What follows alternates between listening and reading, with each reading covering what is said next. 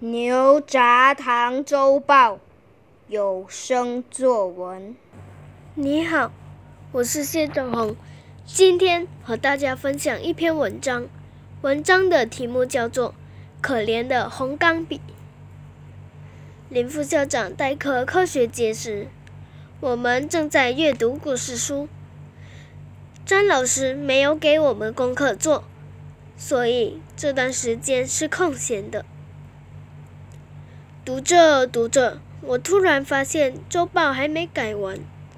我拿起红笔，开始修改周报了。不知不觉中，我听见了一个像老鼠似的声音：“周红，哎，周红！”啪！我的椅子被敲发出了声音。我向左看，向右看，咦？刚才是谁在叫我？我向后一看，可以借我红笔吗？原来这老鼠声是柔萱的轻声细语，向我求救。我回答：“等一下，给我找一找，在哪里呢？我的红钢笔不会是不见了吧？”说完，我一直在找红钢笔。我左翻右翻，找了好一阵子，眼前突然出现了一点红色的太阳，红笔的品牌标志。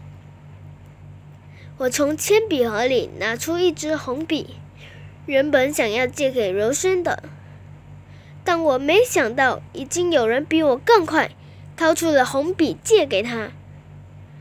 唉，我好不容易才找到的。你借到了，竟然不跟我说一声。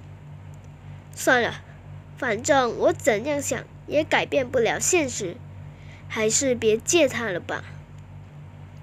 我收进铅笔盒的时候，总是觉得有一点怪怪的，不知为什么。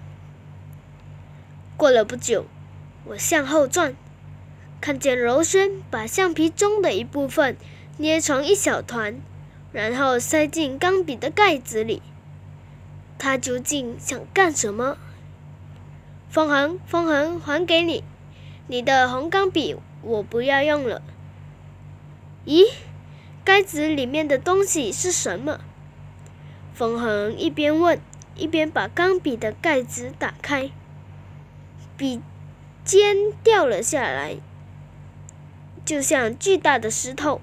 从高山上跌了下来，钢笔里的墨都落在了我的科学课本上。随即，我的桌子和风恒的桌子一半是红红的。我被吓呆了，傻傻的望着风恒。风恒就像电视剧里杀案凶手的目击者，一脸不知所措。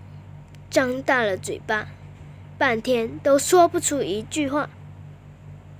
我和风恒一直在专心的抹桌子，而柔萱在那边看戏，连个小忙都不愿意帮，真的是一点良心都没有。风恒的红笔真可怜，连我都要同情他了。他被柔萱捉弄得这么惨。而且还吐血了呢。